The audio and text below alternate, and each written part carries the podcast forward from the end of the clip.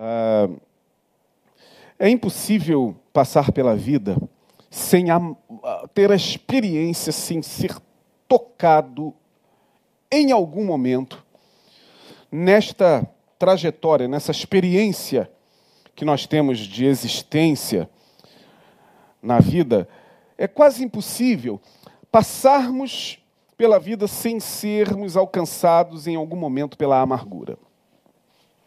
Amargura é uma emoção que, como o próprio nome diz, é, traz em algum momento um estado de amargor.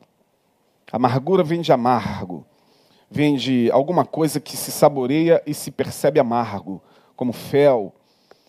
E dadas as muitas experiências que nós temos desde que nascemos até o dia da nossa morte, principalmente as experiências relacionais, as experiências que vão sendo estabelecidas e os vínculos que vão sendo construídos, a começar pelos vínculos com a nossa família de origem, pai, mãe, irmãos, e depois com os vínculos que vão se estendendo é, nos encontros que nós vamos é, tendo ao longo da vida com, com os nossos amores, com, com famílias ligadas a esses, a, a, esses encontros, amigos que nós vamos fazendo ao longo da, da, da, da nossa caminhada, amigos de trabalho, amigos é, que vão surgindo nas nossas vidas, pessoas com as quais convivemos, e são milhões delas que passam pela nossa vida, e nós também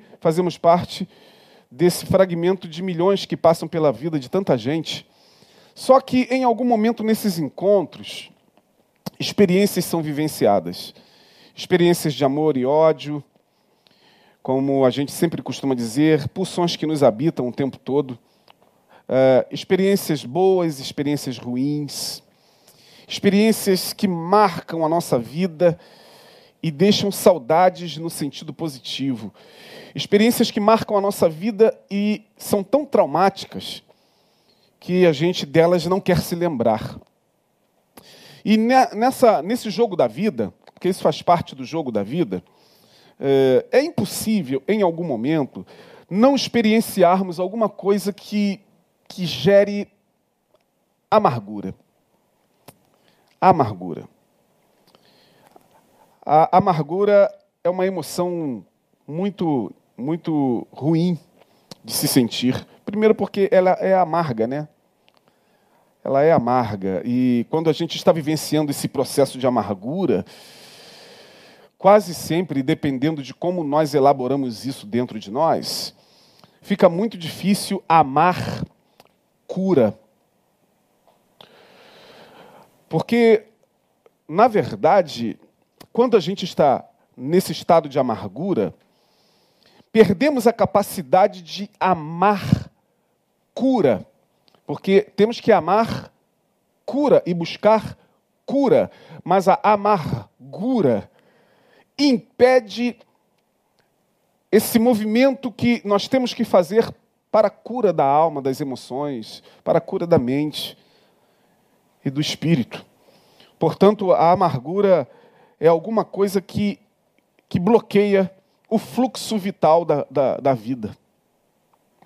A amargura é uma emoção que nos prende, que nos escraviza, que estratifica a nossa vida, ou seja, deixa a nossa vida paralisada em um momento onde vivenciamos talvez alguma situação, seja ela uma traição, seja ela uma decepção, seja ela é, um momento que, que nos marcou de forma dolorosa, e nesse momento a amargura se faz presente, tal como aconteceu lá no primeiro homicídio, que, na verdade, juridicamente o termo é fra, fratricídio, que nome estranho, né? mas a, a, o termo jurídico é esse, né? o Código Penal é, é, fala do o primeiro fratricídio, irmão que mata irmão.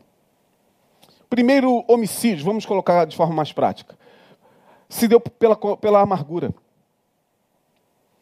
Caim matou seu irmão Abel porque ficou amargo. Entrou nele esse sentimento. Entrou em Caim o sentimento talvez mais nocivo com o qual nós podemos nos deparar na vida, que é a amargura. No momento em que o Senhor recebia primitivamente os sacrifícios, a oferta, essa questão de oferta, de sacrifício, de levar o melhor para a divindade, não foi criada pelo cristianismo, não, tá, minha gente? Desde que o homem é homem e se entende como, como alguém que está diante de uma divindade, o próprio desejo de ofertar a divindade já lhe é peculiar. Em todas as culturas e religiões. E diz o texto que lá foi Caim e Abel, um com a sua oferta, outro com outra. Caim era um pastor, cuidava do gado, cuidava dos animais do campo, pegou uma ovelhinha, matou e foi até ao Senhor para oferecer. Abel era agricultor, é, Caim não, Abel era, era, era pastor, né? eu falei Caim, se não me engano, mas Abel era, era pastor, cuidava das ovelhas ali, do, da família, é, do gado da família, e, e Caim era agricultor, duas excelentes profissões, pelo menos primitivamente falando. Enquanto um cuidava dos animais que eram mortos para a alimentação, enquanto um cuidava do pasto, o outro cuidava daquilo que se colhia pra, e se plantava para comer, que era Caim. Caim era agricultor. E na hora da oferta, ambos foram até ao Senhor. E diz o texto que Deus recebeu a oferta de Caim e rejeitou a, a oferta Deus é, recebeu a oferta de Abel e rejeitou a oferta de Caim. Bom, aí a teologia, como sempre, quer pegar e costurar sempre uma, uma desculpa para tudo. Não, porque a oferta de Abel teve sangue derramado que apontava para o sangue de Jesus, e por isso é uma boa explicação teologicamente, é uma boa explicação. Ah, quer dizer que então Deus recebe a oferta de Abel, porque ali estava uma representação do cordeiro que seria morto, e Deus olha para Caim e diz: Olha, é, Abel, isso aqui é, é uma representação do meu filho que vai morrer na cruz, e eu vou receber essa oferta.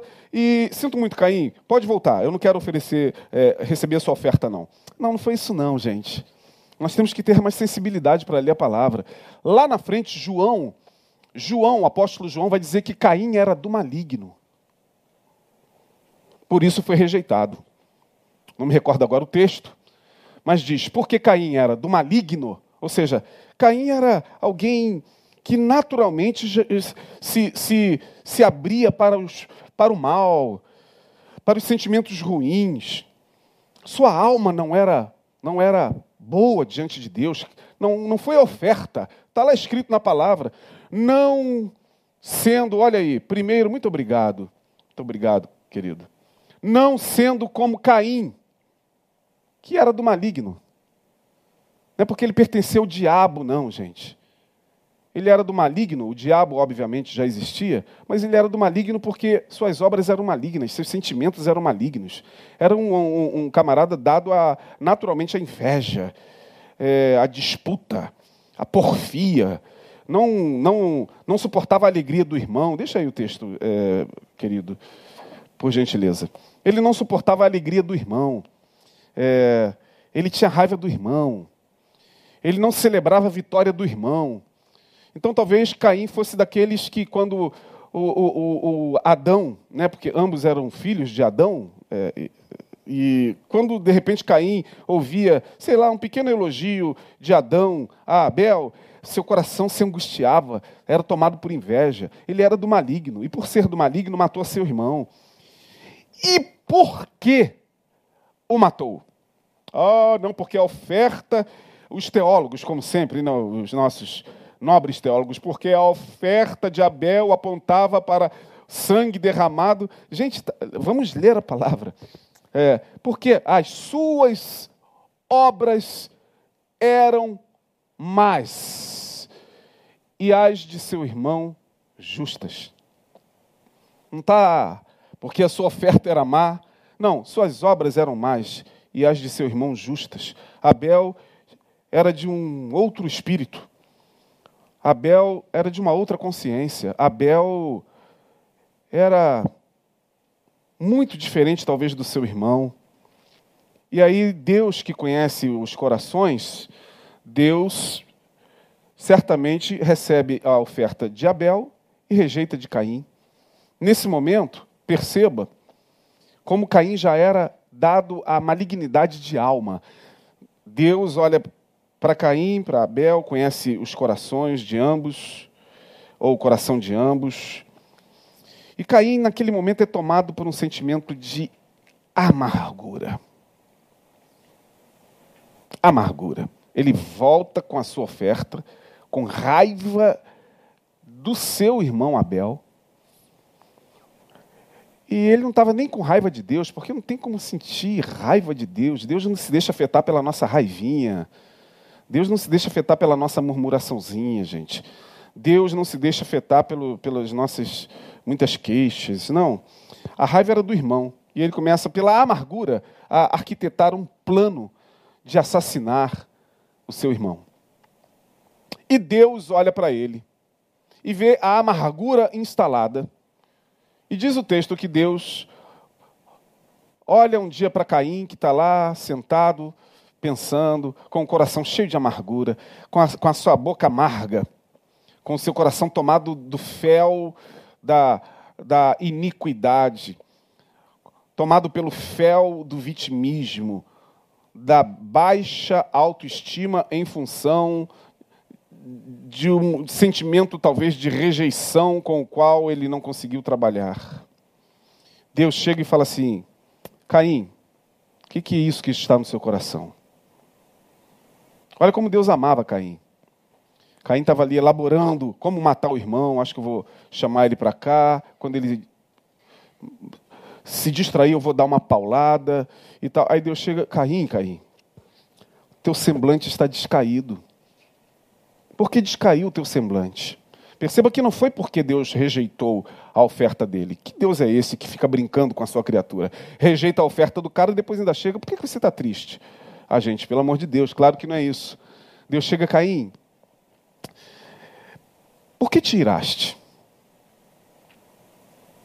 Olha como Deus é maravilhoso. Deus é mais humano do que os humanos, muitos deles. E por que está descaído o teu semblante? Vai lá, avança o texto aí, querido. Não estava nem na pauta. Porventura, Caim, se, se, se você mudar o teu coração, se você começar a buscar o bem, a bondade, a misericórdia, a justiça, o perdão. É, se você começar a partir de hoje, Caim, a proceder conforme o bem exige que a gente proceda, olha aí, gente não se há de levantar o teu semblante? Você não vai ficar mais feliz, Caim? Porque a amargura muda até o semblante. Pessoas amarguradas, elas mudam a, sua egrégora facial, né? Ela, a amargura faz com que as pessoas mudem até o semblante. Deus está falando, faça o bem, para que a tua face possa ficar melhor. Ó, oh, para que você possa ficar melhor. E se você proceder bem, Caim? E se não procederes buscando bem, a misericórdia, a justiça, a bondade, o pecado já está batendo a porta do teu coração. Agora, veja bem, Caim, eu não vou me meter nisso não. Não pense você, Caim, que eu vou mudar o teu coração assim, eu vou entrar dentro do teu coração, tirar esse sentimento, tirar essa amargura e botar outro sentimento. Isso cabe a você. Isso cabe a gente. Temos que buscar os meios para fazer essa transmutação na alma. É o que Deus está falando. Olha, o teu desejo, esse desejo que você está tendo aí no teu coração de matar o teu irmão, ele é teu. E só você pode dominá-lo. Compete a ti dominá-lo. Entenda o que Deus está falando para o primeiro momento de amargura registra, registrado na Bíblia que é o momento do assassinato entre irmãos. Então a amargura é esse sentimento que vai brotando, brotando, brotando em função de, de uma rejeição, em função de uma dor que se viveu com alguém, que decepcionou, é, em função de, de não ter sido correspondido nas suas expectativas. A amargura é esse sentimento que com o qual todos nós, minha gente, podemos nos deparar a qualquer momento. Todos, você é ser humano? É, você está propenso a ter uma experiência com a amargura. Alguns de vocês que estão me ouvindo e que vivenciaram ao longo de suas vidas esse tipo de sentimento, sabe como isso é danoso. Como isso bloqueia o fluxo da vida na alma. Como isso adoece. Em alguns casos, como isso gera até mesmo doenças na alma, que vão se somatizar depois no corpo. Certos tipos de doença que aparecem na tomografia computadorizada, certos tipos de doença que aparecem na ressonância magnética. Não é, eu não estou generalizando, não, tá? Por favor. Certos tipos de doença que aparecem na pele, certos tipos de, de doenças que aparecem no corpo. Primeiro começou na alma, e antes de chegar na alma e a tomar, começou é, no, no pensamento. No pensamento que foi se irradiando para o corpo emocional. E no corpo emocional, que todos nós temos, instala-se a amargura e ali fica para depois ela se apresentar como doença. A amargura gera doença, doença física. E aí, assim, eu quero caminhar um pouquinho, já que estamos na introdução, ainda vamos ler o texto, só para que você entenda. E eu peguei o texto lá de trás, lá de Gênesis, é, capítulo 6, né, se eu não me engano, que nós lemos aí, para mostrar quatro, né? Ah, é, quatro. Lá no início da, da, das civilizações, é, para mostrar como esse sentimento é, é humano, é, é potencialmente é um sentimento que está em todos nós. Então, essa história de que ah, o diabo colocou a amargura no coração, para com isso, gente. Pelo amor de Deus, tudo é o diabo. É... Tudo que é ruim é do diabo, tudo que. Não tem essa de que o diabo colocou amargura no coração de ninguém, não. O diabo colocou inveja no coração dele. O diabo colocou. Não, isso nos habita potencialmente está em nós como semente, cabe a nós, como diz a palavra, não regar isso. Cabe a nós identificar que isso está em nós. Jesus Cristo falou isso, se eu não me engano, em Mateus 10, o que contamina o homem, ou, ou Mateus 17, se não me engano, é, o que contamina o homem. Olha o que, que Jesus está falando. O que contamina o homem não é o que entra Portanto, não tem diabo, não tem demônio jogando sentimentos na gente. O que contamina o homem é o que sai do homem. Os assassinatos de Jesus, os adultérios, as, as traições, a amargura, tudo isso é o que contamina. Está aí o texto, Mateus 15, muito obrigado. Eu estou pegando textos que estão me vindo à memória, mas não selecionei para fazer essa introdução. O que contamina? Então a amargura, meu irmão, potencialmente está dentro de todos nós. Essa semente. É uma semente. O que é uma árvore? Uma semente que chegou no futuro. O que é uma árvore? Quando você olha aquela árvore frondosa, linda, tem árvores com, com espessuras absurdamente enormes. Dois, três, quatro, cinco homens não conseguiriam dar a volta nela, né? Árvores centenárias. E o que é uma árvore senão uma semente que chegou no futuro? O que é o teu sonho senão uma semente que, alimentada pela esperança, poderá se transformar em algo concreto? Então, a amargura também é uma semente que nos habita. O nosso coração é, é muito, muito fértil para sementes boas e sementes más. É isso que eu quero que você entenda sobre esse, essa questão da amargura. Não tem diabo colocando amargura no coração de ninguém. É, Deus não falou nem do diabo lá para Caim. Deus que é Deus e que sabia que o diabo estava ali já, é, já tinha feito lá a festa no Éden, expulsando os nossos pais primitivos de lá. É, Deus nem toca nisso, falou: está é, tá em você, Caim. Compete a ti dominar, meu filho sentiu que o coração está sendo tomado por uma semente que está crescendo, e essa semente chama-se amargura. Trabalha isso.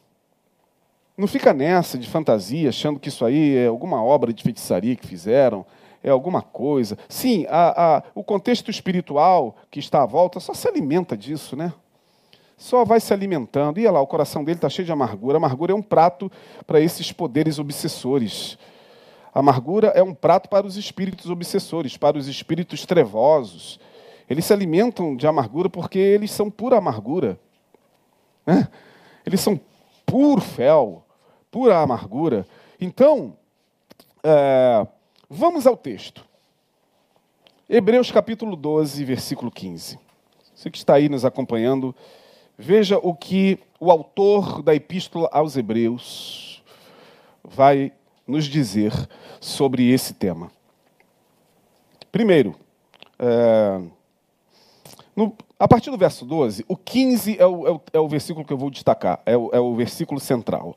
Mas vamos ler o verso de número 12. Portanto, tornai a levantar as mãos cansadas e os joelhos desconjuntados. E fazei veredas direitas para os vossos pés, para que o que manqueja não se desvie inteiramente. Não é se desviar da igreja, não, é não se desviar do caminho, da consciência do Evangelho de Jesus. É não se desviar do caminho do bem. É não se desviar do caminho da graça. É sobre isso que o texto está falando aqui. Quando você lê, não se desvia inteiramente, não é se desviar da igreja que a gente pertence, não. E aí vem o versículo 14, olha que coisa interessante. Segui a paz com todos e a santificação. Ou seja, siga a paz com todos. É a orientação do autor da epístola aos Hebreus, que nós não sabemos ao certo se foi Paulo, se foi Apolo. Eu costumo atribuir, já que nem os teólogos sabem, a Paulo, pela, pela forma como se expressa. Mas vamos lá. Sigam a paz com todos e a santificação, ou seja, a consciência santificação é ser separado. Sigam a paz e a santificação, ou seja, quem segue a paz com todos está automaticamente se separando de todos os sentimentos hostis, negativos, que podem brotar na alma. Isso é santidade. E a santificação, sem a qual ninguém verá o Senhor. Portanto, quando o autor da Epístola aos Hebreus está dizendo sigam a paz com todos e a santificação, ele não está dizendo que se você não subir ao monte três vezes por semana, não jejuar quatro vezes por dia, não buscar ao Senhor na consagração das nove, eu não estou dizendo que nada disso não vale a pena.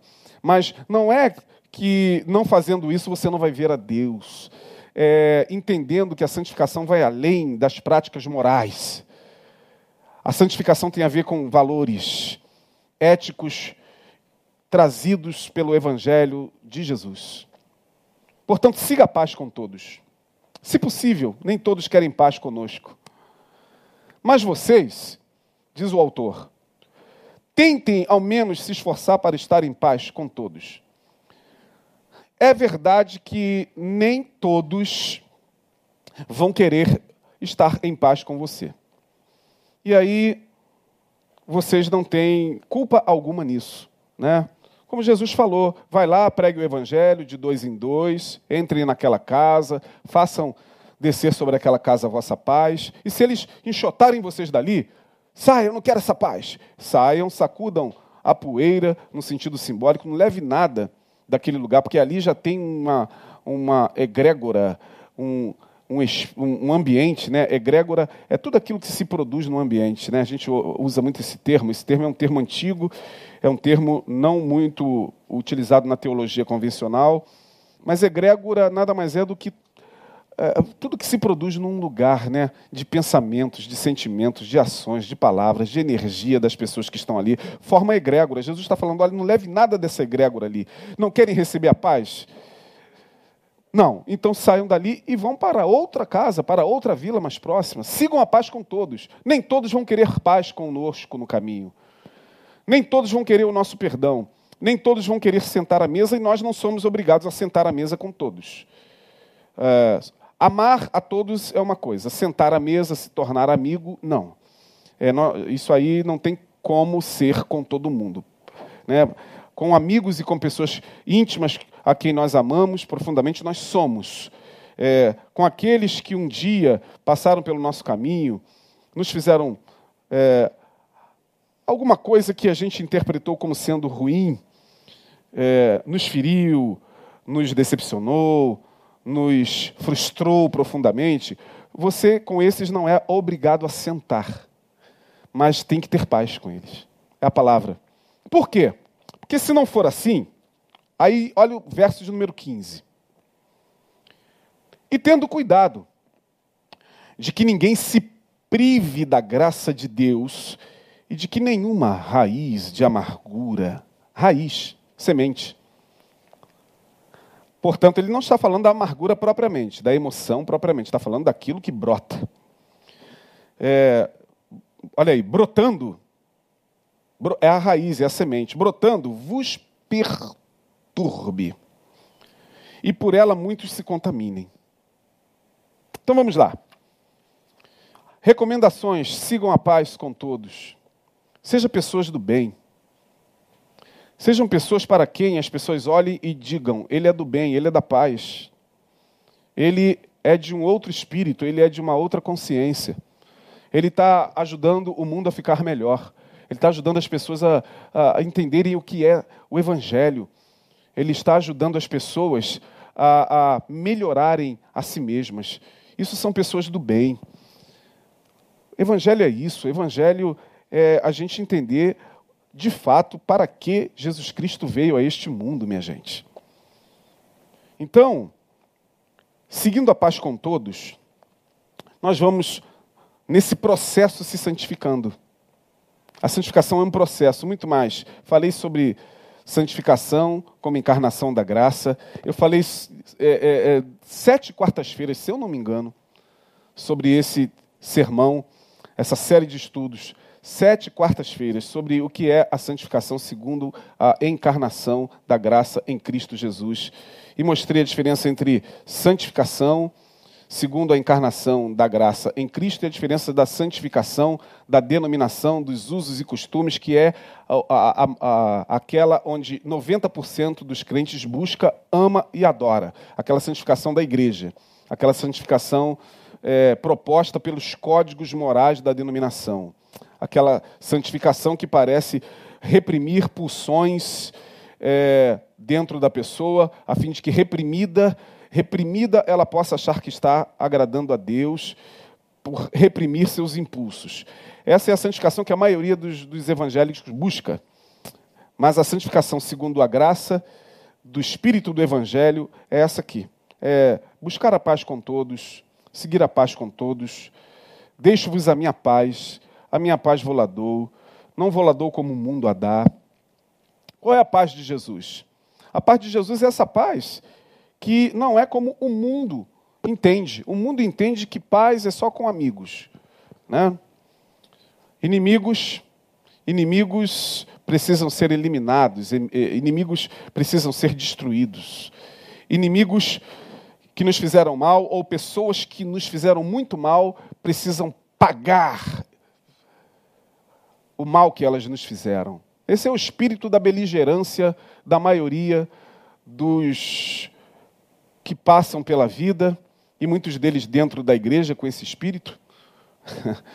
Alguns transformam essa, esse espírito de vingança em músicas bonitas, canções que a gente vê em alguns lugares, sobretudo é, aquelas canções que vêm cheia de fogo, né, pentecostal nos lábios, mas depura o fogo, o que você vê é vingança, vingança romantizada pela, pelos hinos e pelas canções que a gente vê na boca de tanta gente. Meu Deus do céu, eu passo longe dessas músicas, vocês me perdoem. Tá? Eu ouço algumas canções aí ditas evangélicas e o meu ouvido percebe logo que ali tem vingança vingança, pedindo a Deus vingança contra aquele que te humilhou. Aquele que te humilhou vai olhar para você e vai ver a tua vitória. Aquele que te humilhou, vai, aquele que não sei o quê, vai olhar para você e você vai ser vitorioso. Isso é, isso, é, isso é uma forma que a gente tem de romancear o nosso desejo de vingança para com quem nós tivemos uma indisposição lá atrás. Se vocês querem a minha opinião, e a minha opinião não precisa concordar com vocês. É bonito pra caramba quando a gente sente assim, é isso, Jesus, aleluia, glória a Deus. É, e quando ouve essas canções, as pessoas pulam, pulam porque nós somos vingativos. A gente não quer paz com todos, sobretudo com quem nos, nos fez mal, sobretudo com quem nos humilhou, sobretudo com quem é, nos decepcionou.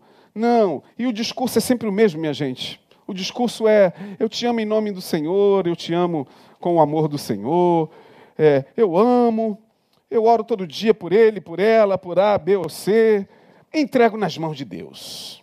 Cansei de ouvir isso de algumas pessoas. Entrego nas mãos de Deus.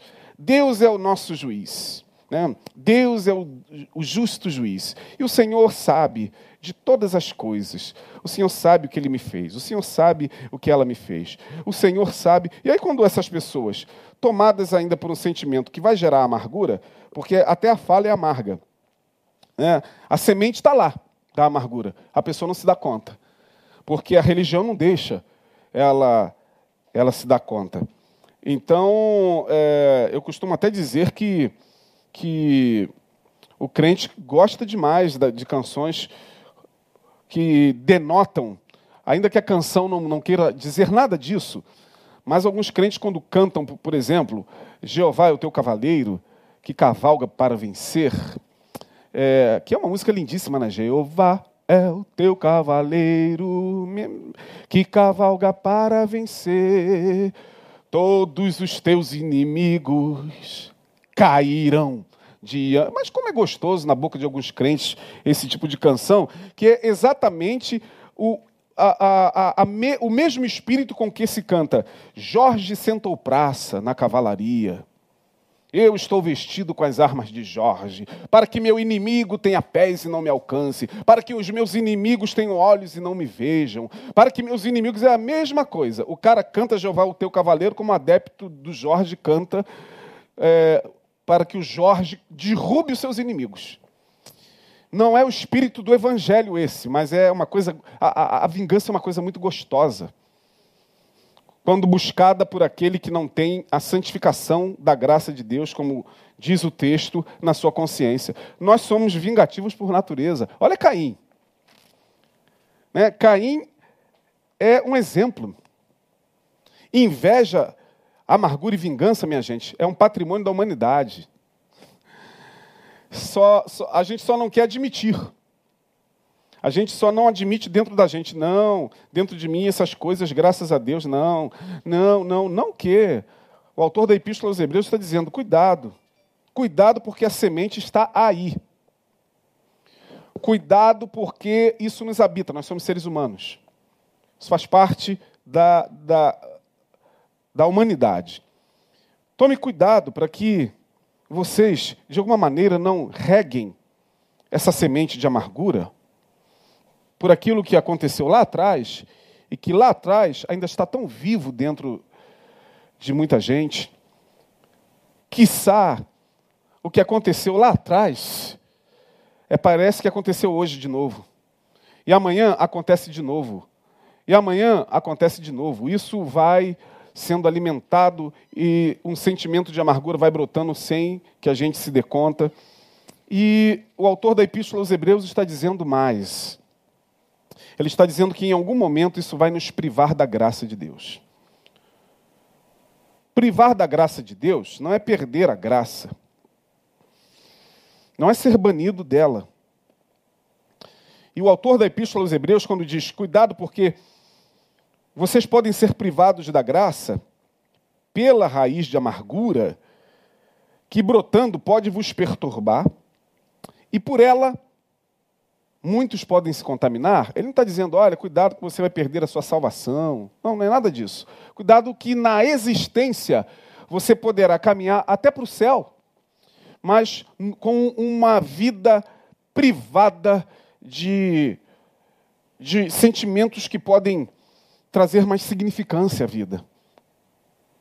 O coração amargo, ele carrega o sabor do fel.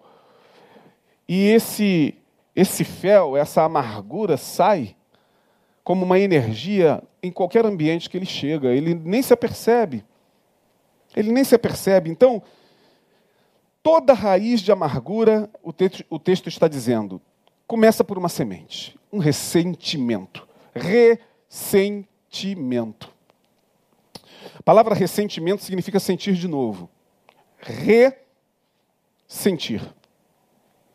Ressentimento é ficar sentindo de novo o tempo todo algo.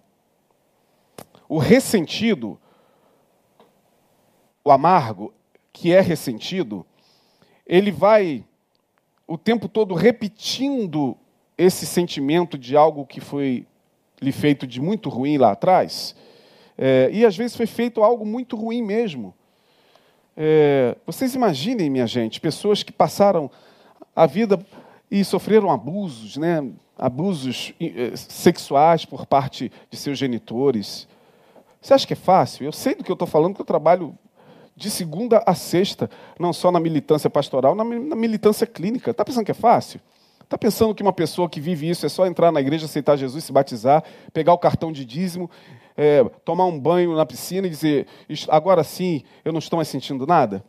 Tu acha que é assim mesmo?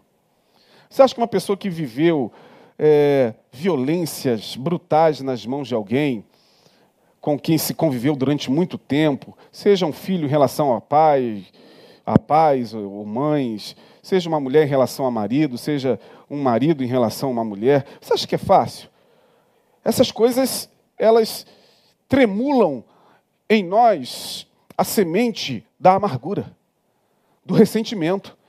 A palavra na boca do autor da Epístola aos Hebreus está dizendo exatamente isso. Olha, cuidado, porque em algum momento vocês vão ficar ressentindo isso e vocês serão privados da graça de Deus. É como se estivesse dizendo o seguinte, o autor da Epístola aos Hebreus: Olha, em algum momento é como se você estivesse debaixo da graça e estamos debaixo da graça. Todos nós que um dia entendemos o chamado desse amor em Cristo. Estamos debaixo da graça, mas o, o, o amargo, o ressentido, é como se ele, em dado momento, devagarinho fosse abrindo um guarda-chuva. Está chovendo, a chuva é a graça de Deus, e você está sendo molhado por essa graça todo dia, não é verdade? Ai de nós se não fosse a graça de Deus. Estamos na chuva da graça, o amargo, ele abre um guarda-chuva devagarinho, e ele se priva da graça. A graça está caindo, está molhando o guarda-chuva, está escorrendo sobre o guarda-chuva, caindo perto dele, respingando, mas ele não está sentindo mais cair sobre ele. Ele não está sentindo mais o fluir dessa graça, desse amor. Ele já não consegue louvar como ele louvava, adorar como ele adorava. Ele já não consegue sorrir como ele sorria. Ele já não consegue celebrar a vida como ele celebra. Ele está amargo. É isso que o texto está dizendo. Privação da graça é isso é, é quando o, a dor vivida vai sendo ressentida, ressentida, ressentida, e não elaborada, não ressignificada, mas ressentida, ressentida, ou seja, lá atrás continua aqui. Porque o inconsciente, ele não trabalha com tempo nem espaço, então a mente consciente sabe que hoje é dia 10 de outubro de 2020. A mente consciente sabe disso, o inconsciente não.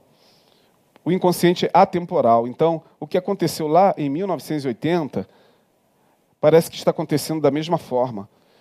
Até que se reelabore isso, até que se entre em contato com isso. A própria palavra inconsciente, no latim, significa isso. É isso em nós que fica tremulando. Por que essa amargura está aqui? Por que, que quando eu ouço uma música, eu vejo uma cena, eu sinto um cheiro, meu coração é tomado de angústia porque isso me lembra. É a memória. É a memória que fica do, do evento traumático. E a amargura vai brotando. E Paulo, olha aí eu falando de Paulo, é, está dizendo que o que podem ser essas sementes? Palavras. É, palavras. Palavras são sementes. A gente não se dá conta disso, a gente fala tanta coisa ruim para tanta gente. A gente diz coisas tão duras para tantas pessoas, inclusive a quem nós amamos profundamente, Por isso que na hora da raiva, na hora da ira, temos que respirar fundo antes de falar, mas a gente lança a semente no coração de alguém que poderá ser uma semente que lá na frente vai se transformar, certamente, num ressentimento, numa amargura não trabalhada. E aí, é, sim, de certa forma, quando você tem um impacto com a graça de Deus e com esse amor que inunda o ser, e quando diante desse amor você entende que deve se perdoar, quando você entende que deve se amar até os inimigos, olha o que, que Jesus disse. Jesus fala assim para os fariseus: na vossa lei está escrito: ame aos amigos e, e odeie aos inimigos. Lei de Moisés. A lei de Moisés, ela é, é uma lei que veio de uma outra lei mais antiga, chamada Código de Hammurabi. Hammurabi foi um rei com o qual Abraão teve contato, segundo a, a história, e Abraão sai exatamente da região onde Hammurabi foi rei, Ur dos caldeus, ele sai da Caldeia.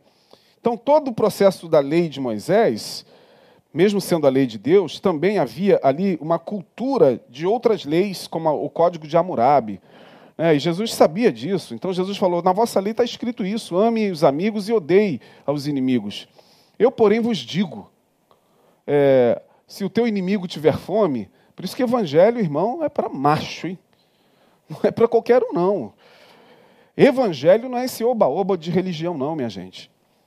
Evangelho não é esse oba-oba de congresso gospel, de festinha gospel, de cultozinho gospel, é, apenas não. Evangelho é consciência. Jesus falou: olha, se o teu inimigo tiver fome, dá-lhe de comer. Se o teu inimigo tiver sede, dá-lhe de beber. Muito difícil. Como é que você vai convencer um membro do Black Lives Matter lá nos Estados Unidos Pessoas que estão agora lá levantando a bandeira do Black Lives Matter, vida negras importam. Perderam irmãos negros pelas mãos de brancos cruéis, impiedosos. Como é que vai convencer um irmão desse a amar o inimigo? Como? Como é que essa palavra de Jesus entra se não for pela consciência da graça de Deus? Não tem como entrar. E olha, eu vou te dizer, quem está lá, eu não estou julgando aqui moralmente, não, tá? Quem está lá, Black Lives Matter, Vida Negras Importam, fazendo o que você vê na televisão, muitos deles, ainda mais na América, um país de maioria cristã, muitos deles frequentam a igreja no domingo, estão sentados agora diante de um pastor. Muitos dos membros do Black Lives Matter, e digo mais, muitos dos, dos Black Lives Matter estão ouvindo de seus pastores isso mesmo. Não podemos amar quem nos odeia. Pastores. Não podemos ceder à maldade daqueles que querem destruir os nossos irmãos negros. Eles estão. É... Aí Jesus vem e diz: Se o teu inimigo tiver fome, dá-lhe de comer. Se ele tiver sede, dá-lhe de beber. Se ele quiser tirar a tua capa, dá também a tua túnica. Deixa a capa. É, ele quer a tua túnica. Deixa a capa. Ele quer caminhar contigo uma milha. Caminhe com ele duas. Minha gente do céu. Isso só para consciências iluminadas. O Evangelho, eu sempre digo, é um espírito. Ele não é uma religião. Evangelho é um espírito. As palavras que eu vos digo, disse Jesus, são espírito e vida. São espírito e vida. Tem que mergulhar nessa consciência do Evangelho, senão nós, nós estamos perdidos, vamos ser tomados pela amargura, seremos privados pela graça de Deus. Assim sendo, quais são as consequências no mundo espiritual da amargura? Está aí no texto. Somos privados da graça. Privados da graça, pela amargura, o que, que a gente vive? A gente vive a, primeiro, nulidade do amor. O que, que é nulidade com N? Tornar nulo. Não queremos mais, nem no amor de Deus, Não cremos no amor das pessoas. O amargo não crê mais que possa ser amado. O ressentido, o amargo, ele teve tanta decepção na vida, ou decepção profunda com alguém ou com alguém, que ele não crê mais no amor, ele está privando a graça, porque a graça faz o tempo todo o amor, não só de Deus fluir, mas o amor estar circulando em nós. Está privado da graça. O amor para ele é nulo, ele não consegue mais ouvir e acreditar que alguém o ama. Quando alguém chega e diz: Cara, eu te amo. Menina, você é amada demais. Meu filho, você é especial. Meu amigo, como você é, é especial. Minha, minha linda, como você é, é, é uma coisa bela e querida. O ressentido, o amargo, não acredita. Ele não, ele está tão tomado de amargura, sua autoestima está tão afetada que ele diz: não, não consigo acreditar mais no amor. E questiona o amor de Deus, mas na verdade ninguém questiona o amor de Deus. A gente sabe que o amor de Deus é imutável. Quando a gente questiona o amor de Deus, a gente está questionando o amor das pessoas. A gente está questionando o nosso próprio amor. Então, a gente, privado da graça, isso é consequência no mundo espiritual da amargura. Privado da graça, nós vivemos a nulidade do amor. O amor se torna nulo. Segundo, a gente vive por conta disso medos constantes. O amargurado ele vive apavorado o tempo todo. O amargurado o ressentido é aquele cuja, cuja espiritualidade é espiritualidade baseada no medo, na teofobia. Você sabe o que é teofobia, né? Isso mesmo, medo de Deus, é aquele medo da divindade, aquela coisa de que Deus a qualquer momento vai punir. Porque ele foi tão punido, é, ele foi tão, tão ferido, que ele projeta isso para Deus. Deus também vai me ferir, Deus vai me punir esses medos terríveis alimentados também pela religião do medo. A religião do medo está lá para alimentar isso no coração do, da, do amargurado, que deveria encontrar cura em determinados ambientes, ele só encontra mais terror do Deus do Sinai, do Deus do Monte Sinai que está falando com Moisés e dando os mandamentos. E segundo o texto, aquele que se aproximar do limite imposto no Monte Sinai é fulminado.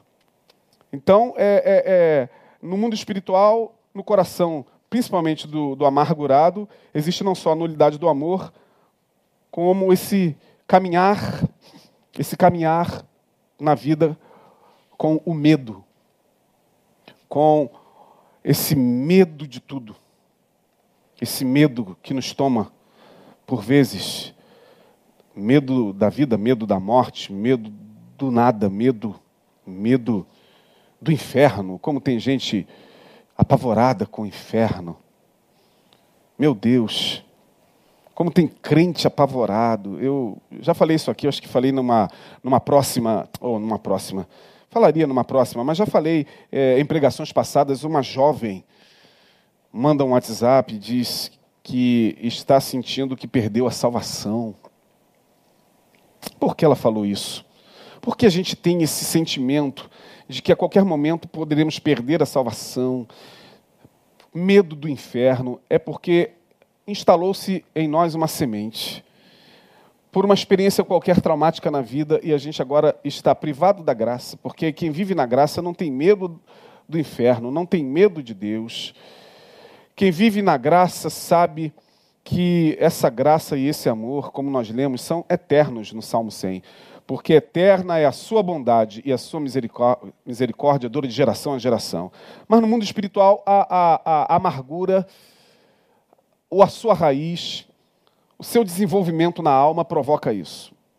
Segundo, no mundo emocional, a amargura, já falei aqui desde o início, ela traz perturbação à alma. Olha aí, brotando vos perturbe, tendo cuidado de que ninguém se prive da graça de Deus.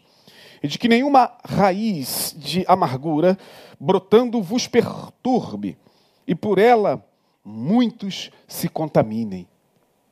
Então, no mundo espiritual, medos constantes, nulidade do amor. No mundo emocional, perturbação, O, o amargo vive perturbado. O amargo vive angustiado o tempo todo. O amargurado, ele, ele traz para si esse, essa energia que perturba a si mesmo, e quanto mais ele projeta isso para o objeto que ele julga que foi a causa do seu estado emocional, quanto mais ele tenta falar que a culpa é do objeto que lhe causou isso, e alguns, sem se aperceber, vão alimentando isso, como eu já falei.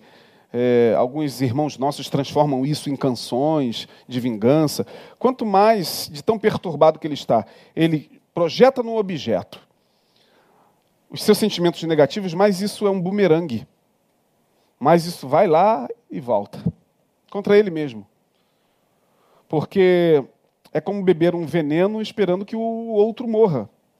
Que o objeto, que o seu algoz seja tomado por esse veneno, quando na verdade a amargura é um veneno que a gente toma para a nossa própria alma. Então o autor está dizendo: cuidado para que isso não vos perturbe.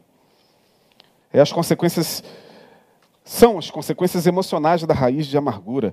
Segundo, aliás, terceiro, no mundo espiritual falamos, no mundo emocional, né? E no mundo das relações?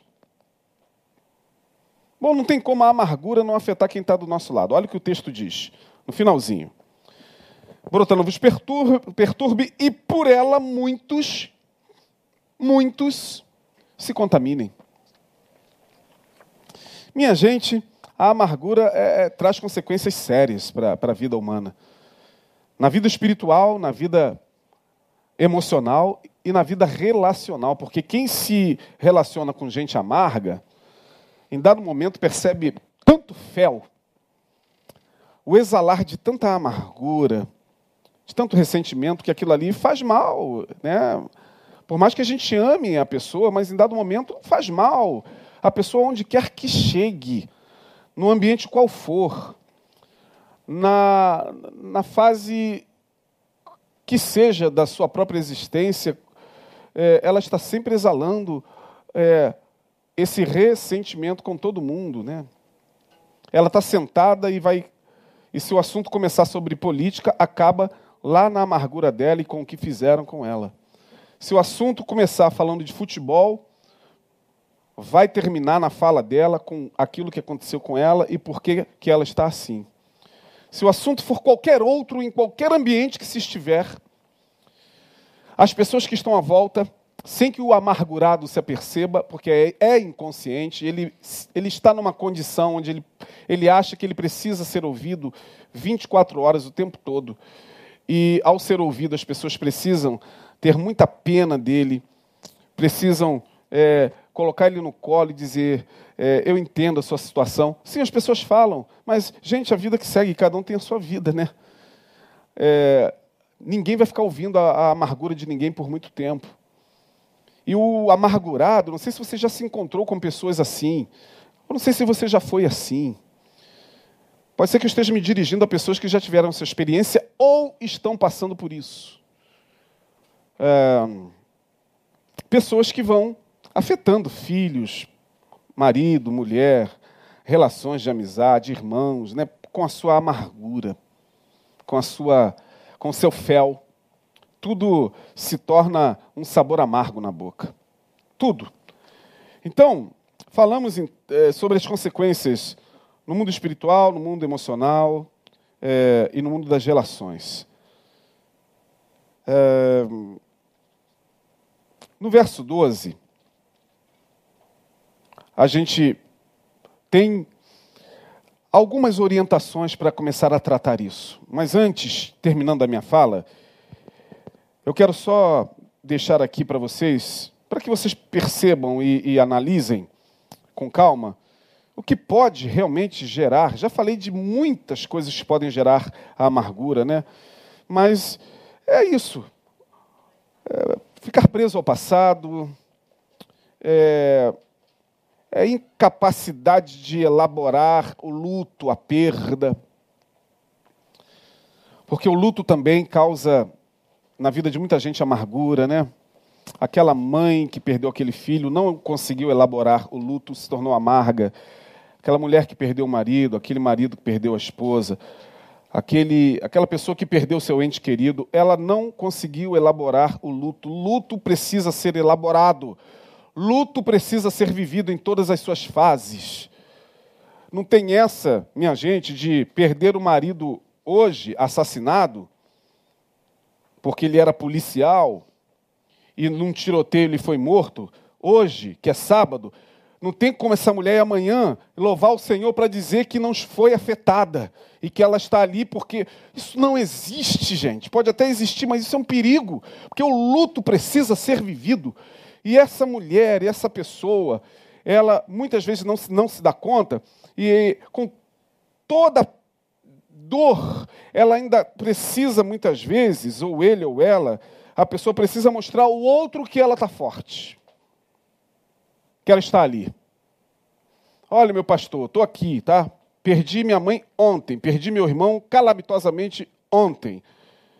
Perdi meu filho de forma terrível, como essa mãe que perdeu o filho com 17 anos. É, hoje, no enterro do qual o pastor Neil se fará presente daqui a pouco, é, essa mãe, essa pessoa, ela precisa, muitas vezes, enganosamente, mostrar que está forte. Aí ela faz uma clivagem, que o nome do processo é esse, clivagem, ela não quer entrar em contato com a dor, e ela sai, aparece, rindo para todo mundo. Está bem? Estou bem, está igual a mulher samaria, a sulamita lá, né? Do Eliseu. Vai bem contigo? Vai bem comigo, claro. Está tudo bem. Vamos louvar o Senhor. O Senhor é bom a todo tempo. Morreu, morreu de forma trágica, tomou um tiro, é, morreu de câncer, mas o Senhor é bom, estamos aqui. É, isso não existe, gente, pelo amor de Deus, cuidado com isso. Eu estou falando encarecidamente, cuidado com essas clivagens, porque lá na frente isso volta. O luto tem que ser elaborado, o luto tem que ser vivido. Chorai com os que choram, alegrai-vos com os que se alegram. O luto tem que ser vivido, a dor tem que ser vivida em todas as suas fases. São seis fases do luto. Perdeu o objeto pela morte, por uma separação, por um distanciamento, perdeu alguma coisa, vivenciou um trauma, tem que viver esse luto para não se enganar tem que parar com esse discurso religioso. Sim, glórias sejam dadas ao teu nome, Senhor. O Senhor o deu, o Senhor o tomou. Foi bom enquanto durou.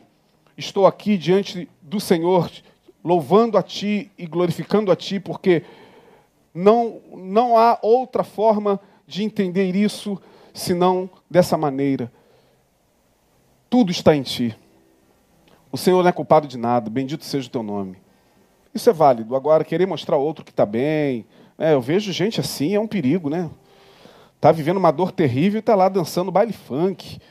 Está lá descendo até o chão na festa. Deixa isso para depois. Viva a sua dor. Porque lá na frente isso volta como amargura. Se é que você está me entendendo. É... Pastor, o que fazer? Então, quando a gente está tocado pela amargura. É... Vamos lá. Primeiro, se esforce por buscar a paz com todos. Busque a paz com todos, diz o texto. Com todos. Primeiramente consigo mesmo. A gente precisa estar em paz com nós mesmos. Quem não está em paz consigo mesmo não estará em paz com quem quer que seja. Quem não está em paz consigo mesmo não estará em paz com quem quer que seja. Vai dar a paz do Senhor. A paz do Senhor a gente ouve toda hora. Quando a gente ouve a paz do Senhor, tem irmãos que fala passou. Passou, irmão. Passou, irmão. Passou, irmão. Passou. Passou. É, ou no máximo paz do Senhor, paz do Senhor. Tem gente que dá a paz do Senhor com uma cara tão feia que dá passa pela gente assim e dá uma paz do Senhor que, que, que a gente chega, Jesus amado, ou, ou, é, ou sou eu que estou com algum problema, ou né, ou essa pessoa não está em paz, não. E não é para julgar, né? Mas a gente tem que buscar essa paz com todos, inclusive com nós mesmos. E só essa consciência do Evangelho de Cristo em nós pode nos ajudar nisso. A terapia ajuda, pastor? O senhor, como profissional, recomenda terapia o tempo todo. Mas tem algo que vai além. Tem algo que penetra para além daquilo onde o psicanalista, o terapeuta, o psicólogo chega. A gente chega até ali. É, tem algo que, que dali para lá, é, nas juntas e medulas, na divisão da alma com o espírito, nas juntas e medulas, a gente não consegue chegar. Só o Evangelho de Jesus. Só é a palavra libertadora dessa consciência e desse espírito de Cristo. Aí sim. Aí nos ajuda nessa paz com todos e com nós mesmos. Segundo, o que fazer para não me privar da graça pela raiz de amargura? É, Perdoe-se. Perdoe-se. Não é perdoe. Perdoar vem depois. Para a gente perdoar alguém, tem que aprender a se perdoar. Por isso que eu estou falando, olha, primeiro, você, né? A raiz de amargura, a, a semente está aqui. Então não adianta você ficar nessa de que ah, eu, eu amo no amor do Senhor. Se ele morrer, para mim está muito bom. Ah, não, pastor, eu amo, eu amo. Graças a Deus o Senhor limpou o meu coração, mas Jeová é o meu cavaleiro que cavalga para vencer, e todos os meus inimigos morrerão diante de mim. o inimigo é o marido que traiu, foi embora, abandonou, o, o, o, o, amigo que deu uma punhalada nas costas e que traiu na última ceia. Imagine se Jesus fosse assim, minha gente.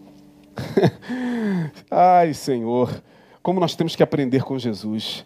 Então vamos nos perdoar. Para de ser rigoroso consigo mesmo, para de ficar preso ao passado, para de achar que você teve culpa, culpa, culpa, culpa naquilo. Teve, teve, trabalhe isso, se perdoe. Quem é que não erra? Quem é que em algum momento não erra? Então para com isso de achar que você é culpa minha, eu não consigo me perdoar. Está na hora de você se perdoar. Está na hora de você deixar o Espírito Santo trabalhar no teu coração para trazer perdão a você. Porque na cruz você já foi perdoado. Dá para entender isso, irmão? Dá para entender que o Cordeiro já te perdoou lá na cruz, antes da fundação do mundo? Quem não se perdoa somos nós. E como é que a gente vai perdoar o nosso irmão? Então se perdoe. Perdoar não é opção, é, é, é uma designação, é um estado de alma, não é só uma opção. Ah, hoje eu vou optar por perdoar. Não, é uma consciência que vai sendo trabalhada dia após dia. Como eu disse, perdoar não significa sentar com quem te fez mal. Eu não sou obrigado a sentar com quem me fez mal, nem eu nem você.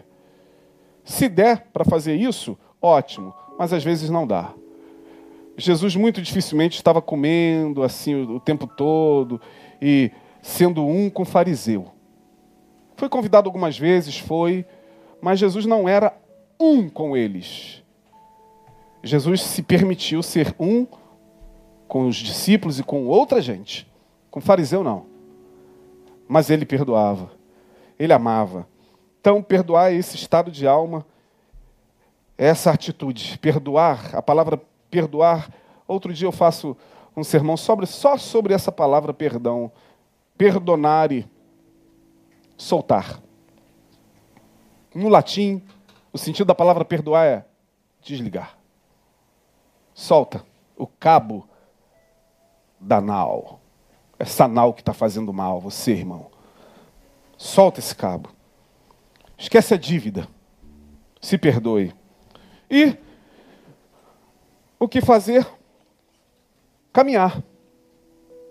Pastor, está difícil. É, a minha situação, a minha história, hoje me faz caminhar com muita dificuldade. É mesmo? E você acha que é só você?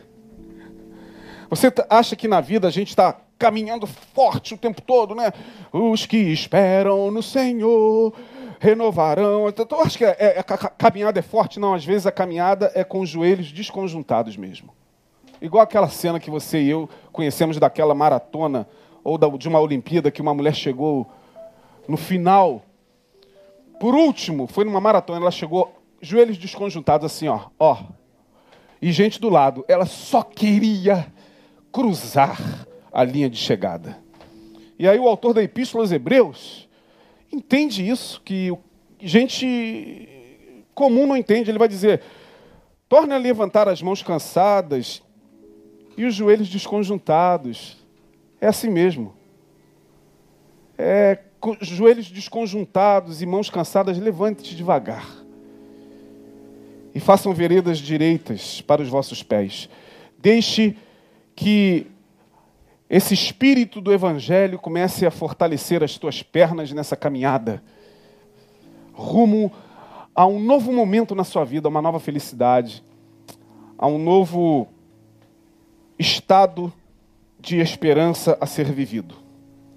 Porque é assim mesmo.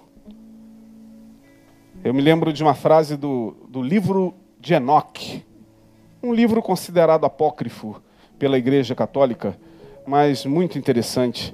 Eu já li esse livro todo duas vezes.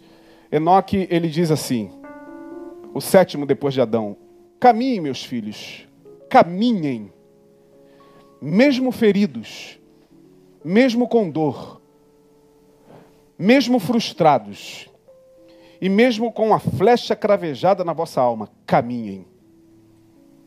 Caminhem. A esperança se dá na caminhada.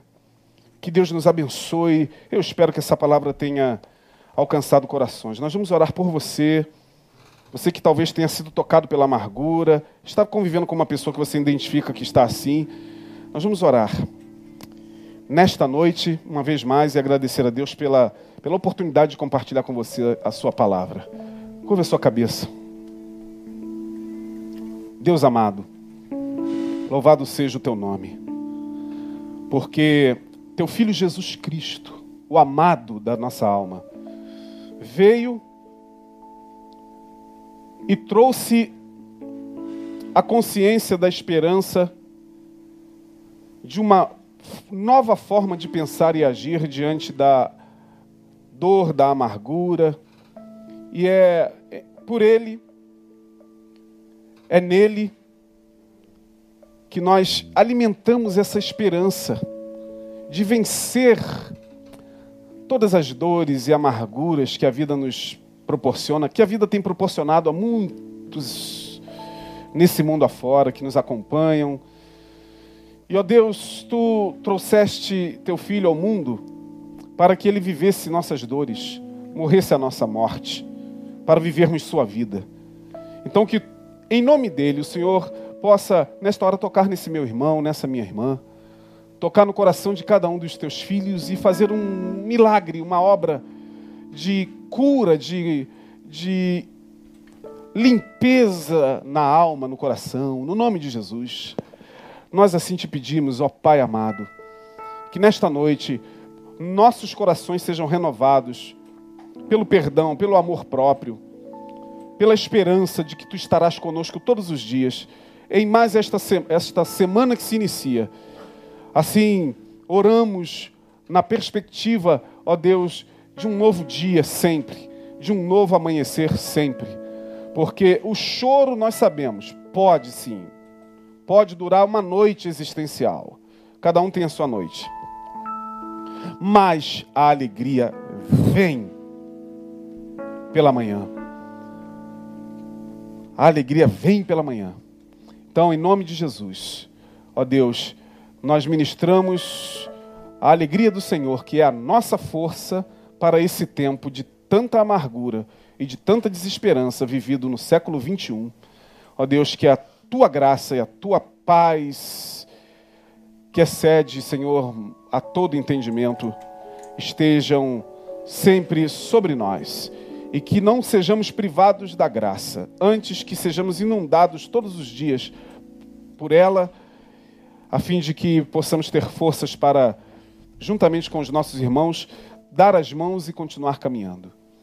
Muito obrigado por esta noite. Receba a nossa adoração e o nosso louvor por Jesus Cristo. Amém e amém. Deus abençoe. Até a próxima.